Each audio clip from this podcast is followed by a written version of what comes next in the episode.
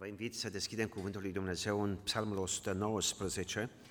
Vom citi începând cu versetul 17 până la versetul 24. Spuneam că duminica trecută am început acest studiu din Psalmul 119. Suntem la a treia parte din acest psalm. Sunt 22 de părți, 22 de litere în alfabetul ebraic și e atât de frumos compus acest psalm în limba ebraică, de stai să te miri. Mie îmi pare rău că n-am reușit să învăț această limbă, poate voi reuși sau cel târziu în eternitate, că acolo vom vorbi ebraică. Aș vrea ca să citesc acest frumos pasaj, îl voi intitula, tema generală este puterea cuvântului, iar în această dimineață vom vorbi despre cuvântul lui Dumnezeu care ne deschide ochii. Și mi-a plăcut așa de multe călăuzirea fraților mei, cum cu Domnul l-a călăuzit pe Nicu să ne prezinte ceva din frumusețea Scripturii. Pentru că taina lui Dumnezeu este Isus Hristos. Haideți să citim cuvântul lui Dumnezeu și voi încerca în limita timpului care îl am să parcurgem acest frumos pasaj. Fă bine robului tău ca să trăiesc și să păzesc cuvântul tău. Deschidem ochii ca să văd lucrurile minunate ale legii tale. Sunt un străin pe pământ, nu mă ascunde poruncile tale. Totdeauna mi se topește sufletul de dor după legile tale. Tu mustri pe cei îngânfați, pe cei blestemați, pe blestemații aceștia care se rătăcesc la poruncile tale. Ridică de, pe, de peste mine o cara și disprețul, căci păzesc învățăturile tale să tot stea voievozii și să vorbească împotriva mea, robul tău cuget adânc la orânduirile tale. Învățăturile tale sunt desfătarea mea și sfătuitorii mei. Doamne, îți mulțumim pentru acest minunat cuvânt. Ia-ne prin Duhul Sfânt, într-o dune în frumusețea tainei cuvântului Tău. Și mai presus de orice te rugăm așa de mult să ne fascinezi prin cuvântul Tău, să-L iubim, Doamne, să trăim, să dorim transformarea minții noastre. Te adorăm. Amin. Două rugăciuni în începutul acestui pasaj. Primul este fă bine robului tău, iar al doilea este în următorul verset, versetul 18, deschidem ochii. Și rămân la prima rugăciune. Dacă vă aduceți aminte, prima cântare pe, pe care am cântat-o vorbea despre bunătatea lui Dumnezeu. Fă bine, Doamne, robului tău. Și mă gândesc că fiecare dintre noi, când ne sculăm dimineața, ne preocupă și suntem motivați să ne rugăm, Doamne, fă bine și astăzi. Dacă stăm acum și ne uităm la finalul acestui pasaj, veți observa că binele acesta a fost destul de relativ că au venit voievozii, au venit cei înalți, au venit, a venit disprețul, a venit ocara, a venit suferința. Și stăm acum și ne întrebăm, oare Dumnezeu mi-a ascultat rugăciunea, Doamne, fă bine robului Tău ca să trăiesc și să păzesc cuvântul Tău. Și acum haideți noi, noi suntem în Noul Testament. Mă întreb acum, dacă Dumnezeu nu îmi face bine, oare eu să nu păzesc cuvântul lui Dumnezeu? Păi chiar dacă mie mi se pare că poate nu merge bine, responsabilitatea mea este, vreau, Doamne, să păzesc cuvântul Tău. Observați, standardul nostru este mult mai ridicat decât în Vechiul Testament. Responsabilitățile noastre sunt mult mai mari și provocările sunt mult mai mari și să știți că și răsplătirile sunt mult mai mari. Dacă Israel avea o răsplătire cananul pământesc, să știți că Biserica lui Hristos are cananul ceresc, Ierusalimul de sus, mama noastră, acolo unde Dumnezeu vrea să ne ducă în glorie. Și aș vrea să înțelegem, frați și surori, binele pe care noi spunem că e bine sau că nu este bine, este totdeauna ceva relativ. Este din perspectiva mea pe care o văd. Dar dacă privim din perspectiva lui Dumnezeu, vom conștientiza că este bine. Romani 8, versetul 28, cuvântul lui Dumnezeu ni s-a prezentat în această dimineață. Toate lucrurile lucrează împreună spre, spre bine. toate lucrurile. Păi și mergi de la adunare acasă, plouă, și din contrasens vine un beat, intră cu mașina lui în mașina ta și ți-o face zop. Și din patru persoane, unul singur scapă și ceilalți trei sunt invalizi. Dar tu vii de la adunare. Și spui, Doamne, dar tu unde ai fost? Da, unde ai fost, Doamne? Frați și surori, dacă așa privim lucrurile, totdeauna îl vom acuza pe Dumnezeu, totdeauna îl vom judeca pe Dumnezeu, totdeauna vom spune, unde ai fost, Doamne? Că eu venit de la biserică. Citesc o astfel de carte acum, rugăciunea unei tinere care a trecut o fază de coma, a trecut și Dumnezeu s-a atins în final de ea. Tatăl și mama mergeau în, în, în scaunul acela de rotile, mergeau să viziteze pe fata, pentru că în spitalul din America nu au reușit toți patru să ajungă în același loc. Și am prășteat pe o rază de o, 100 de mile. Și fata stă și acum mulțumește lui Dumnezeu. Mulțumește, mulțumește așa cum este, mulțumește Domnului. Și nu cârtește și nu este cum ar trebui să fie. Doamne, fă bine robului Tău. Și atunci când nu te înțeleg, Doamne, vreau să cred în Tine. Vreau să mă încred în Tine. Această primă rugăciune este ascultată de Dumnezeu, pentru că de foarte multe ori Dumnezeu ne-a făcut partea de așa de mult bine. Eu, eu nu vorbesc acum în dreptul meu, nu vorbesc în dreptul altuia. 67 de ani Dumnezeu mi-a dat sănătate. N-am luat o tabletă. Rețineți, am luat vitamine, am luat uh, suplimente, dar nu am luat o, o pastilă. N-am avut dureri de cap. Rețineți, durerile de cap le-au făcut în tinerețe când am mers odată la o ședință la baptiști și când am văzut cum se ceartă ăștia în comitet și în sfatul, oh, cum am fost la o ședință de gen, adunare generală, atunci am avut durere de cap. Dar în rest n-am avut durere de cap. Vă dați seama, și după 67 de ani, eu care ziceam că sunt strong, că sunt puternic, că, ah, știi, că realizez la un dacă și tu ești un om, și tu ești bolnav, și tu ești prăpădit, și tu ești cu picioarele în groapă. Și acum spun, Doamne, și acum să nu-ți mulțumesc, Doamne, dar cum să nu-i mulțumesc? Unui Dumnezeu care de atâtea ori în bunătatea și în credincioșia Lui a dat peste măsură și n-ai cârtit. Dar cum să cârtești acum când poate nu-ți merge bine? Iarăși bine din perspectiva noastră, dar nu din perspectiva lui Dumnezeu.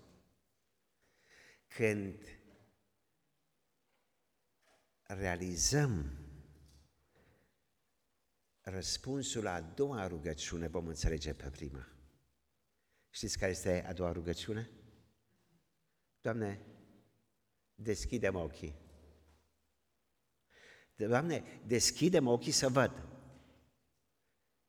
Și când Dumnezeu ne deschide ochii, vedem. Ce vedem, fraților? Trei lucruri văd în psalmul acesta, psalmul 119, în aceste 8 versete. Trei lucruri le văd. Și când vezi aceste lucruri, nu mai cârtești, nu te mai cerți, nu te mai supe pe Dumnezeu. Îi spui, Doamne, te laud din toată inima că ești așa de bun. Amin? Eu am zis amin în dreptul meu. Dacă voi nu vreți să ziceți, e treaba voastră. Trei lucruri văd. Știți care? Primul lucru pe care îl vede psalmistul și care Duhul Sfânt vrea să ni-l arate în această dimineață nouă. Primul lucru este sunt străin. Îmi place o cântare așa, în ultimele săptămâni parcă totul le fredonez. A lui Ioanit, sunt străin și călător, n-am aici palatele, știți cântarea aceasta, Marius? Poate, dacă, chiar dacă n-ați pregătit-o, poate o cântați de dragul meu la sfârșitul acestei, dar dacă nu, poate duminica viitoare.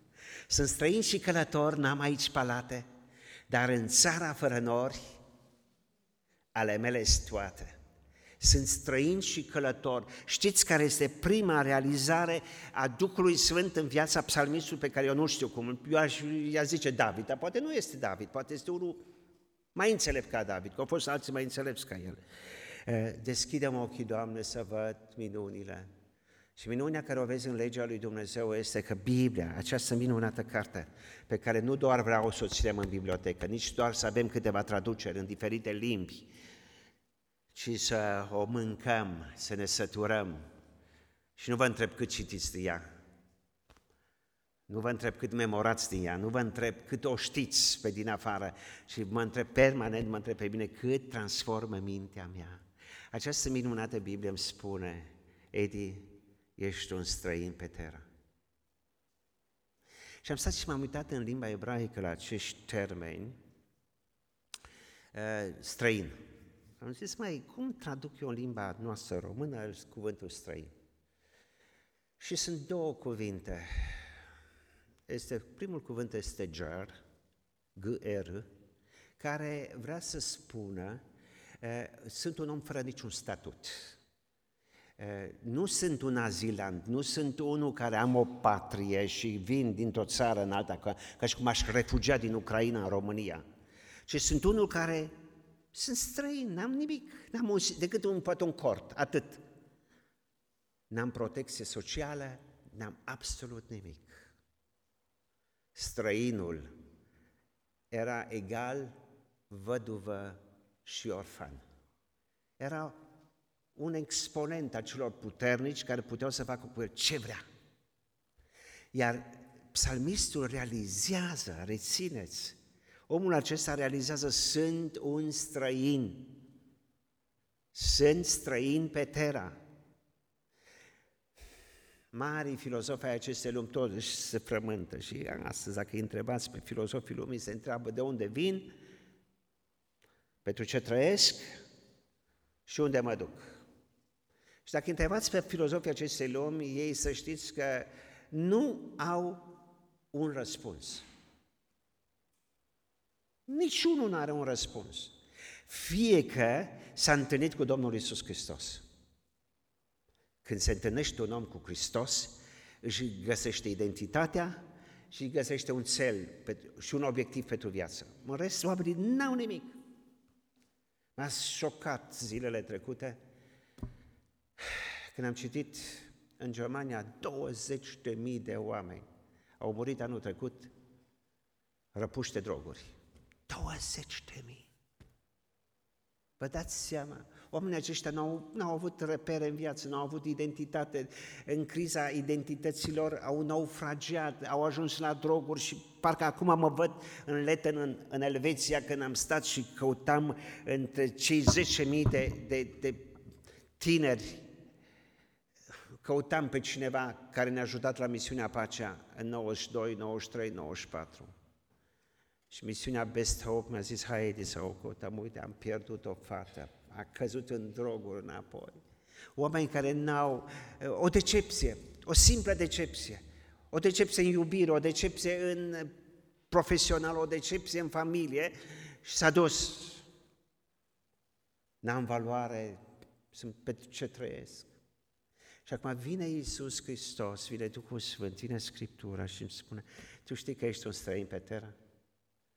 Și când eu conștientizez că doar tranzitez terra, trebuie să mă întreb pentru ce trăiești. Haideți să ne întrebăm în această zi, pentru ce trăiești? Eu trăiesc să mă pregătesc pentru eternitate. Obiectivul meu este în fiecare zi să fac pași ca să ajung la final de drum, dar nu oricum. L-au biruit, am auzit în Apocalipsa 12 cu 11, l-au biruit prin sângele mielului, prin mărturisirea gurilor și încă un lucru foarte important, frați și sorori, nu și-au iubit viața până la moarte. S-ar puțin ca să le leg, ca să prind și celelalte două gânduri și pe aceea voi încerca să mai revin asupra primului gând. Al doilea mare adevăr pe care psalmistul descoperă în acest pasaj realizează puterea cuvântului. Cuvântul care mângâie, care înviorează. Realizează ce putere are cuvântul în viața, ce impact are mintea noastră, în sufletul nostru, în conștientul și în subconștientul nostru. Și această putere a cuvântului am observat-o puțin eh, prin călăuzirea Duhului când ne-a arătat la cină mielul. Cuvântul acesta lui Dumnezeu, frați și surori, nu este scris de oameni, cu toate că să zic, nu este inspirat de oameni, este scris de mână omenească. Dar zeci de autori au scris într-un interval de 1400 de ani această Biblie. Ea este unică în o, cape, o capodoperă a Universului. Așa ceva nu există pe Terra, nici în Coran, nici, în, nici într-o altă carte, indiferent cum am numit eu. Această carte, în felul ei unică, ne arată perspectiva eternității, ne arată pe Dumnezeu și cuvântul lui Dumnezeu vrea să ne ajute să ne ancorăm de cer. Și satana va face ore suplimentare ca să îngroape legea, să îngroape cuvântul, să îngroape cuvântul lui Dumnezeu să nu mai găsim. Marile reforme spirituale în Israel se făceau fie când se reconstruia templu sau în templu se descoperea legea. Când se descoperea din nou Tora, mă scuzați, când se descoperea în lege Tora, în templu Tora, oamenii se pocăiau. Un Iosia găsește legea, se găsește legea, se pocăiește el și toată dinastia lor.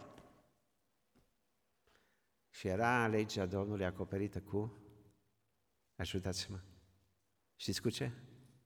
Cu arginți. Foarte interesant. Haideți să înțelegem un lucru. Noi suntem creați pentru cer și veți vedea în pasajul următor, sufletul meu este lipit de țărână. Știți ce conflict se duce în mintea noastră, în, în intelectul nostru, în capul nostru, în emoțiile noastre, în... Uai, ce luptă se duce între unde investesc, ce fac, pentru ce trăiesc, unde mă duc, unde mă pot realiza. Dacă gândim așa, vom căuta și vom, ne vom realiza. Dar ce voi duce odată în eternitate, în glorie? Cu ce mă voi prezenta odată înaintea mielului? Când voi sta și voi spune, Doamne, iată-mă aici, sunt eu. Aici sunt copiii care mi-ai dat. Aici este lucrarea în care m-ai pus. Aici este, Doamne, ceea ce prin harul Tău am putut face, pentru că Duhul Sfânt a lucrat în mine și pe a lucrat prin mine. Și știți, marea putere pe care o are omul lui Dumnezeu este când conștientizează ce putere are cuvântul lui Dumnezeu care schimbă mintea lui. Haideți să înțelegem puțin dinamica acestui pasaj, să înțelegem conflictul pe care el îl are. Dacă vă uitați în acest pasaj, sunt voievozii, sunt cei puternici, care disprețuiesc, care o cărăsc. Oameni care bagiocoresc, și îl bagiocoresc pe omul lui Dumnezeu. Faptul că noi poate suntem sfidați de oameni, o acceptăm. Dar știți ce? Am, am puțin umor, poate sunt sadic dacă zic acest lucru. Am urmărit evenimentele din, această, din aceste două săptămâni, ce s-a întâmplat așa în Germania, în România și am observat un lucru foarte interesant, să juca fotbal, de exemplu. Ca să înțelegeți cât de perfid este Satan. Și dacă vrei să-i slujești lui, să-ți dai seama ce te așteaptă. S-a jucat Elveția cu România. Nu sunt, eu nu sunt de fotbal. Din greșeală am aflat. 2-2. Ai! Îmi pare rău acum de voi, cei tu care știi. Dar și tu ești gălățean, așa că nu-ți pare rău că au câștigat români. Dar știți ce? A venit la un moment dat, sau abia s-a terminat meciul, a început comentariile. Și m-am uitat așa, așa, la inimile oamenilor. Nu știu dacă ați știți ce comentarii au fost. Poate nu mai vă informez eu, n-ați pierdut nimic. Dar vreau să vă spun ceva. Suntem așa de răi ca oameni. Suntem așa de răi. Vine unul și spune la, acum faptul că Edi este antrenorul României, nu Edi, nu eu, celălalt Edi, este antrenorul României, și am spus și mă întrebat, ce ai făcut, bă, Edi? Și, am, și a, l-a lovit unul și a zis, bă, să te duci, să faci, mergi, bă, bă, aici n-a făcut. Bă, să ai fotbal, 90 și 88 de minute, nu s-a văzut echipa pe teren și... Frați și surori, în loc să spui, băi, în 5 minute ați făcut ceea ce n-a făcut niciodată o echipă de fotbal la România, bă. Ați întors scorul, mă, ce ați făcut un 2-2. vine și te lovește. Ce face? Dispreț și o cară. Și te lovește, și te lovește. Acum, faptul că se lovește nu e o problemă. Păi este ceva din natura perfidă a omului căzut, care este păstorit de satan. Dar ideea este alta. Cum depășești această lovitură? Când cineva te disprețuiește, când cineva te lovește, când cineva... Și uitați-vă acum ce se întâmplă în Rusia, cum bucătarul lui Putin îl înjunghe din spate. Cum te simți când ești lovit? Cum te simți când cineva te calcă în picioare? Cum te simți când ești trădat? Dar nici nu vreau să răspund cum te simți, că știu că te simți mizerabil. Dar ideea este alta. Cum ești în această situație? Cum reușești să depășești momentele de criză din viață, când cineva te calcă, te lovește, te sfidează, nu te bagă în seamă, te disprețuiește? Și vă spun ceva, mi-aduc aminte de un eveniment. Eu eram un copil timid, stăteam la strungul meu când eram ucenic și Eram un copil harnic, permanent îmi căutam ceva de lucru în jurul mașinii, pentru că era o mașină lungă de 15 metri. Și acolo tot ai ceva de lucru, ba să ștergi, ba să adunci panul, ba să te duci să ascuți un cuțit pentru șeful tău, tot una aveam de lucru. Dar n-am știut ceva, că cineva mă a pus ochiul pe mine. Și când a venit odată șeful, șeful cel mare, rețineți, nu un pătrânjel în supă, cum era cei de la partid, că erau pătrânjei. Când a venit unul, șeful, și a venit la mine și mi-a dat numai mâna. Știți cum e? Ca și cum aș fi, ca și cum aș fi primit o primă. Bă, cineva m-a evidențiat, mă, cineva m-a, nu m-a elogiat, nici nu m-a lăudat, nu să zici că, bă, nimic. A venit, mi-a dat doar mâna mi-a strâns-o și a plecat mai departe. Iar eu eram să mă șterg, că eram murdar. Frați și surori, nici nu ne dăm seama natura noastră cum are nevoie de această apreciere, recunoaștere. Și uitați-vă în bucătărie, când ai gătit, ai trăbăluit, știți, și dacă ești o bucătăreasă din aceea care știi să gătești și faci o prăjitură sau... Haideți voi când mergeți acum în tabără și vă investiți și să veniți acasă după o săptămână și nimeni să nu te bage în seamă, să nu spună nimeni lui David sau la echipa sau la Cristina, băi, ați făcut o treabă bună, mulțumim că ați investit în copiii noștri. Nimeni nu zice nimic. Și poate îți găsește, bă, că n-a fost supliment la mâncare, bă, că n-ați avut fructe proaspete, tot să-ți găsească ceva. Înțelegeți puțin lupta lui psalmistului din psalmul 119, voievozii mă ocărăsc și mă pedepsesc și mă calcă în picioare și mă strivesc. Și tu acum trebuie să găsești o soluție, frații și că dacă nu, avem un termen foarte frumos în postmodern, acum burnout, se vorbește, băi, oamenii epuizați și un antrenor care realizează multe și la un moment dat pf, se duce.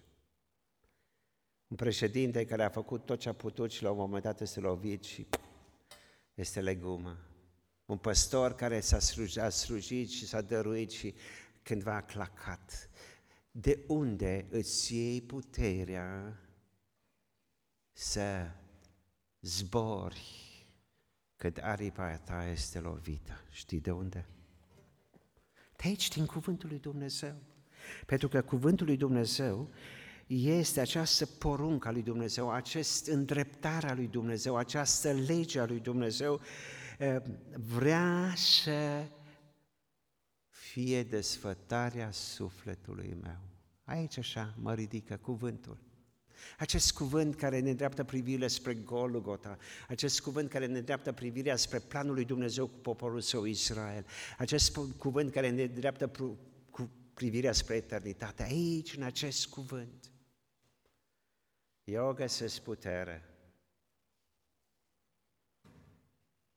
Frați și surori, dacă suntem slabi, dacă am căzut, trebuie să ne întrebăm de ce. Și dacă suntem sinceri cu noi, Duhul Sfânt ne duce la Scriptură. Vă prezint în scurt o scurtă cădere a echipei care era așa de aproape de Domnul Isus. Nu știu cât de, de decepționat a trebuit să fie Domnul Isus. Investești trei ani, rețineți. Vrei să-ți formezi o echipă cu care vrei să faci misiune globală. Trei ani investești într-o echipă, 12 oameni. Și acești 12 oameni le areți slava ta, le areți minuni, le areți gloria, eternitatea, le areți ghețimaniul, le areți tot, le povestești despre Golgota. După ce le-ai vorbit, ai impresia că nu te-au înțeles deloc. Ai impresia că ai dat cu nuca de perete. Ai impresia că nu li s-a putut schimba, metamorfoza mintea lor. Unul te vinde, unul se spânzură, dacă am luat așa în continuare, toți te părăsesc, pa, rămâne, rămâne un Ioan la cruce, unul, a rămas unul, din 12. Și am putea spune, este, este un faliment pe toate compartimentele, pe toate liniile. Și doi pleacă spre Emaus. Am înțeles de la Sânziene, acum ieri spunea la, se spunea că cei doi care au plecat spre Emaus a fost Luca și Cleopa. Nu știu, nici nu are importanță. Edi a fost, poate Edi și cu Nicu. Ne-am dus amândoi decepționați spre Emaus. Și acolo ne iasă Domnul Iisus în cale. Noi vorbim, vorbim, vorbim, vorbim, vorbim ceea ce ne-a preocupat, ceea ce ne preocupă, ceea ce mintea noastră n-a putut să prelucreze din tainele lui Dumnezeu, că nu aveau, nu aveam ochii deschiși. Și îmi place la un moment dat când ei spun, noi treceam nădejdea. Auzi? Altfel spus, suntem așa de deznădăjduiți. Noi treceam nădejdea că în perioada aceasta El va începe mileniu. Și acum a trecut trei zile și niște femei mai și aiurează ne mai bată femeile acestea de cap și ne spune că a înviat din morți, auzi, a înviat din morți. Hai, câte halucinații pot să aibă femeile îndurerate. Ah, și Domnul Iisus ce face? Intră cu ei, vorbește cu ei, are răbdare. Și îmi place așa de mult, vorbește din lege. Luca 24, versetul 31 și 32, Alex. Luca 24, 31, atunci li s-au deschis ochii și l-au cunoscut, dar el s-a făcut nevăzut dinaintea lor. Versetul următor. Și au zis unul către altul, nu ne-a dat inima noi când ne vorbea de pe drum și ne deschidea Scripturile. Știți cu ce rugăminte merg în această dimineață acasă? Doamne, te rog să-mi deschizi ochii inimii, nu acești ochi de carne, că acești ochi de carne sunt limitați în a percepe o parte din realitatea acestei lumi. Dar te rog, Doamne, din toată inima, deschidem ochii inimii să înțeleg că am o destinație, că am o patrie de sus. Să deschizi, Doamne, ochii mei, să pot să pricep ceva din frumusețea Golgotei din frumusețea acestei iubiri. Atunci răbdarea lui Hristos, gândiți-vă la 2 Tesaloniceni, capitolul 3, versetul 5, Duhul Domnului să ne îndrepte privirea spre dragostea lui Dumnezeu și spre răbdarea lui Hristos. Atunci răbdarea nu este o problemă pentru mine, pentru că iubirea m-a captivat. Și această iubire mă conștientizează, ei, de pe acest pământ ești un corp străin. Ei, pe acest pământ, dacă ai alte valori și alte priorități, ești un corp străin, Biserica lui Hristos, vei fi bagiocorită, denigrată, vorbită de rău. Iar minoritățile acestei lumi vor avea priorități și vor avea drepturi. Și nu mă surprinde deloc ce coloană vertebrală au politicienii. Nu vorbesc de ei noștri, vorbesc de cei din Bavaria. Ieri a fost o zi foarte interesantă. Christopher Strait, o zi în care cei lui Christopher, trăind sub curcubeu, au promovat valorile lor.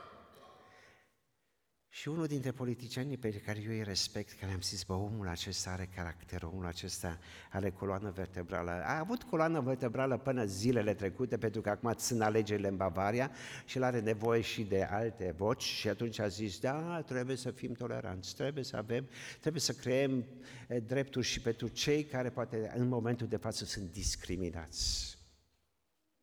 Frați și surori, într-o bună zi va veni să nu am nici dreptul să gândesc că în Baden-Württemberg, în Germania, deja au dat verzi o lege în care a spus dacă strântești ușa eh, de la mașină, portiera, când vrei să o închizi, vei fi amendat. Vă dați seama că mâine, pămâine, nu mai voi nici să gândești. În această vreme trăim, frați și surori. Și în această vreme, Biserica lui Hristos ce face? Se ancorează de Scriptură, de cer, de eternitate. Și dacă calcă voievozii pe noi, și dacă își vor bate joc de noi și dacă va veni o cara și disprețul peste noi, vrem să păzim învățăturile tale, Doamne. Așa spune psalmistul în versetul 22. Vreau să păzesc, Doamne, cuvântul Tău, fără să mă întorc spre dreapta, fără să mă întorc spre stânga, fără să mă gândesc ce pierd. Rețineți, totdeauna când ne gândim la ceea ce pierdem, nu mai avem timp să ne gândim la ceea ce câștigăm. Și noi câștigăm eternitatea, cerul, paradisul. Și pentru aceasta Dumnezeu lucrează în mine și în tine, lucrează în noi. Haideți să acceptăm lucrarea Duhului Sfânt în viața noastră. Ca cuvântul să ne întărească și te rog, citește cuvântul lui Dumnezeu, te rog, învață versete pe de rost. Și am provocat-o pe mama lui Ilia, dacă va veni data viitoare, veți auzi cum recită o bătrână de 95 de ani, psalmi, ca să încurajăm pe cei tineri să nu se uite doar pe Facebook și pe Instagram și pe toate gunoaiele acestei lumi și să îndoctrineze și să spele mintea cu mizeria acestei lumi, ci să înveți un psalm, acel psalm care te ține și te face puternic atunci când alții te vor strivi, vor călca pe tine, te vor bat șocorii. Să știți că Hristos a fost baciocorit. Hristos a fost ocorât. Și el a spus, dacă lemnului verde i s-a întâmplat acest lucru, oare la cel uscat, respectiv noi, să fie mai bine? Nu, nu. Dacă pot, ne vor băga în foc. Dar l-au biruit, l-au biruit pentru că mielul l-a biruit. L-au biruit pentru că cuvântul nu au făcut discount și rabat la el. Noi nu știm cât vom mai trăi generația voastră, care suntem de 60 și peste, dar vă rugăm din toată inima, duceți cuvântul mai departe, când, până când va veni Hristos, chiar și cu prețul vieții. Amin.